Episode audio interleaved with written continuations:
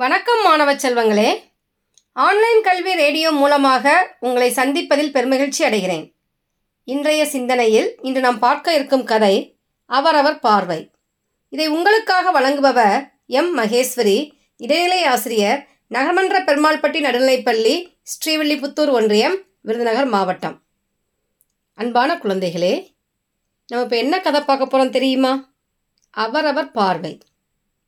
இப்போ கதைக்குள்ளே போகலாமா? வாங்க கதைக்குள்ளே போகலாம் ஒருத்தர் கடவுளை நோக்கி கடுமையாக தவம் செய்கிறாரு கடவுள் என்ன செஞ்சார்? அவரோட தவத்தை மெச்சி பக்தனே உனக்கு என்ன வரம் வேணும்? சொல்லு அப்படின்னு சொல்லி கேட்குறாரு அதுக்கு அந்த பக்தன் என்ன செய்கிறாரு மற்றவர்களின் மனதை படிக்கின்ற திறனை அருள வேண்டும் சாமி அப்படின்னு சொல்லி கேட்குறாரு அதாவது அடுத்தவங்க மனசில் என்ன இருக்குது அப்படின்றத நான் அறிஞ்சுக்கிடணும். அந்த திறனை வந்து எனக்கு அருள் செய்யுங்க. திறனை அறியக்கூடிய அருள் செய்யுங்க அப்படின்னு சொல்லி சொல்கிறாரு கடவுள் என்ன செய்கிறாரு வரம் தந்தேன் பக்தா அப்படின்னு சொல்லிட்டு போயிடுறாரு. கொஞ்ச நாள்லையேவும் அந்த பக்தன் அழுது புலம்பி கடவுளை திரும்ப கூப்பிட்றாரு. கூப்பிட்டு கடவுளே தயவு செஞ்சு இந்த வரத்தை திரும்பி வாங்கிக்கோங்க. எனக்கு இந்த வரம் வேண்டாம் அப்படின்னு சொல்கிறாரு கடவுள் கேட்குறாரு ஏன்பா நீ தானே கேட்ட அந்த வரத்தை? அதனால தான் உனக்கு கொடுத்தேன் நான்.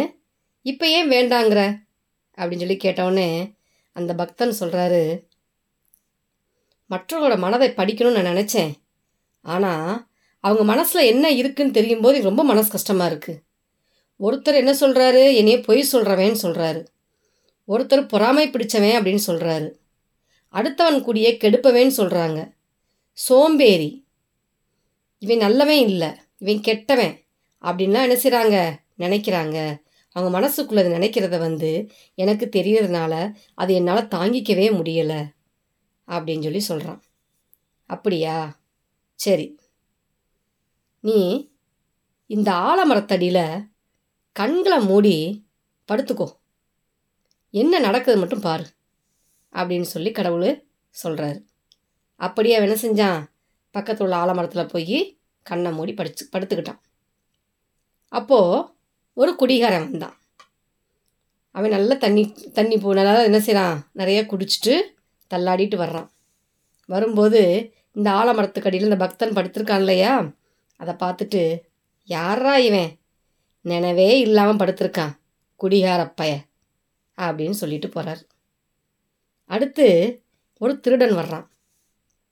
அவன் அவரை பார்த்துட்டு ராத்திரி பூரா கொள்ளையடிச்சிட்டு வந்து எவனோ இங்கே படுத்து கிடக்கான் அப்படின்னு சொல்லிட்டு போனான். அடுத்தது ஒரு நோயாளி வந்தான். அவன் என்ன சொல்கிறான் பாவம் வயிற்று வலி போல சுருண்டு கிடக்கான். ஐயோ பாவம் அப்படின்னு சொல்லிட்டு போகிறாரு அடுத்தது ஒரு துறவி வர்றாரு.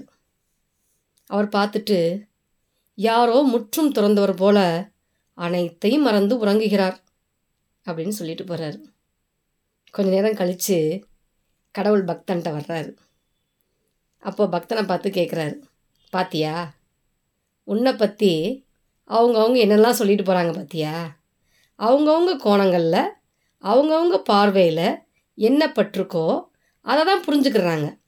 அதை தான் அவங்க சொல்கிறாங்க அப்போது அவங்களுக்கு மனசுக்குள்ளே என்ன தோன்றதோ அதை அவங்க சொல்லிட்டு போகிறாங்க இனி இதை இதை பார்த்ததுக்கப்புறமாவது என்ன செய்ய? மற்றவர்களோட விமர்சனத்தை வந்து பொருட்படுத்தாத. ஒவ்வொரு பார்வைக்கும் ஒவ்வொரு அவங்கவுங்களோட கோணத்திற்கும் ஒவ்வொரு புரிதல் இருக்கும். நீ உன்னோட சரியான பாதையில் தைரியமாக போ. வெற்றி உனக்கு தான் அப்படின்னு சொல்லி பக்தன்கிட்ட சொல்கிறாரு பக்தனுக்கு என்னது? மனசு திருப்தி அடையுது. மன அவனோட ப மனமும் என்னது? தெளிவடையுது. சரி எல்லாரும் இப்படி தான் இருப்பாங்க போல். அவங்கவுங்க கோணத்தில் அவங்கவுங்க பார்வையில் என்ன படுதோ அதை தான் அவங்க என்ன செய்வாங்க? நினச்சி சொல்லுவாங்க போல். இனிமே வந்து இதை நினச்சிக்கூட நம்ம நினச்சி கவலைப்படக்கூடாது அப்படின்னு சொல்லி பக்தன் வந்து மனம் தெளிவடைகிறான். அன்பான குழந்தைகளே நம்ம இந்த கதையிலேருந்து என்ன தெரிஞ்சுக்கிறோம்? அடுத்தவங்க என்ன நினைப்பாங்களோ அடுத்தவங்க நம்ம இப்படி பேசிடுவாங்களோ அடுத்தவங்க இதை சொல்லிடுவாங்களோ அப்படின்றத பற்றி நம்ம என்ன செய்யக்கூடாது? நினைக்கக்கூடாது. நாம் நம்ம மனச்சாட்சிக்கு உகந்தபடி நல்ல விஷயங்களை அடுத்தவங்களுக்கு உதவக்கூடிய ஒரு விஷயத்த அடுத்தவங்களுக்கு நல்லது செய்யக்கூடிய ஒரு விஷயத்த நாளும் செஞ்சுக்கிட்டே இருப்போம். சோம்பல் இல்லாமல் நல்ல உழைப்பாளியாக நம் வாழ்க்கையில் வந்து முன்னேறணும் அப்படின்னா நாம் நல்ல செயல்களை யார் என்ன சொன்னாலும் அதை பற்றி கவலைப்படாமல் நம்ம செஞ்சுக்கிட்டே இருப்போம். அதனால் நமது வாழ்க்கையும் வளம் பெறும். மற்றவர்களை பற்றி நம்ம திங்க் சிந்திப்பதற்கு நமக்கு நேரம் இருக்காது. சரியா குட்டீஸ்? இனிமே அவன் அப்படி சொல்லிட்டான் இவன் இப்படி சொல்லிட்டான் அப்படின்னு நினைக்காம நீங்கள் என்ன செய்யுங்க? உங்கள் பாதையில் சரியான முறையில் நீங்கள் செல்லுங்க.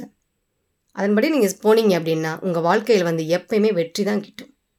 சரியா குட்டீஸ்? நன்றி. இன்னொரு நாள் இன்னொரு கதையோடு சந்திக்கிறேன். அதுவரை உங்களிடமிருந்து விடைபெறுவது உங்கள் மகேஸ்வரி ஆசிரியை.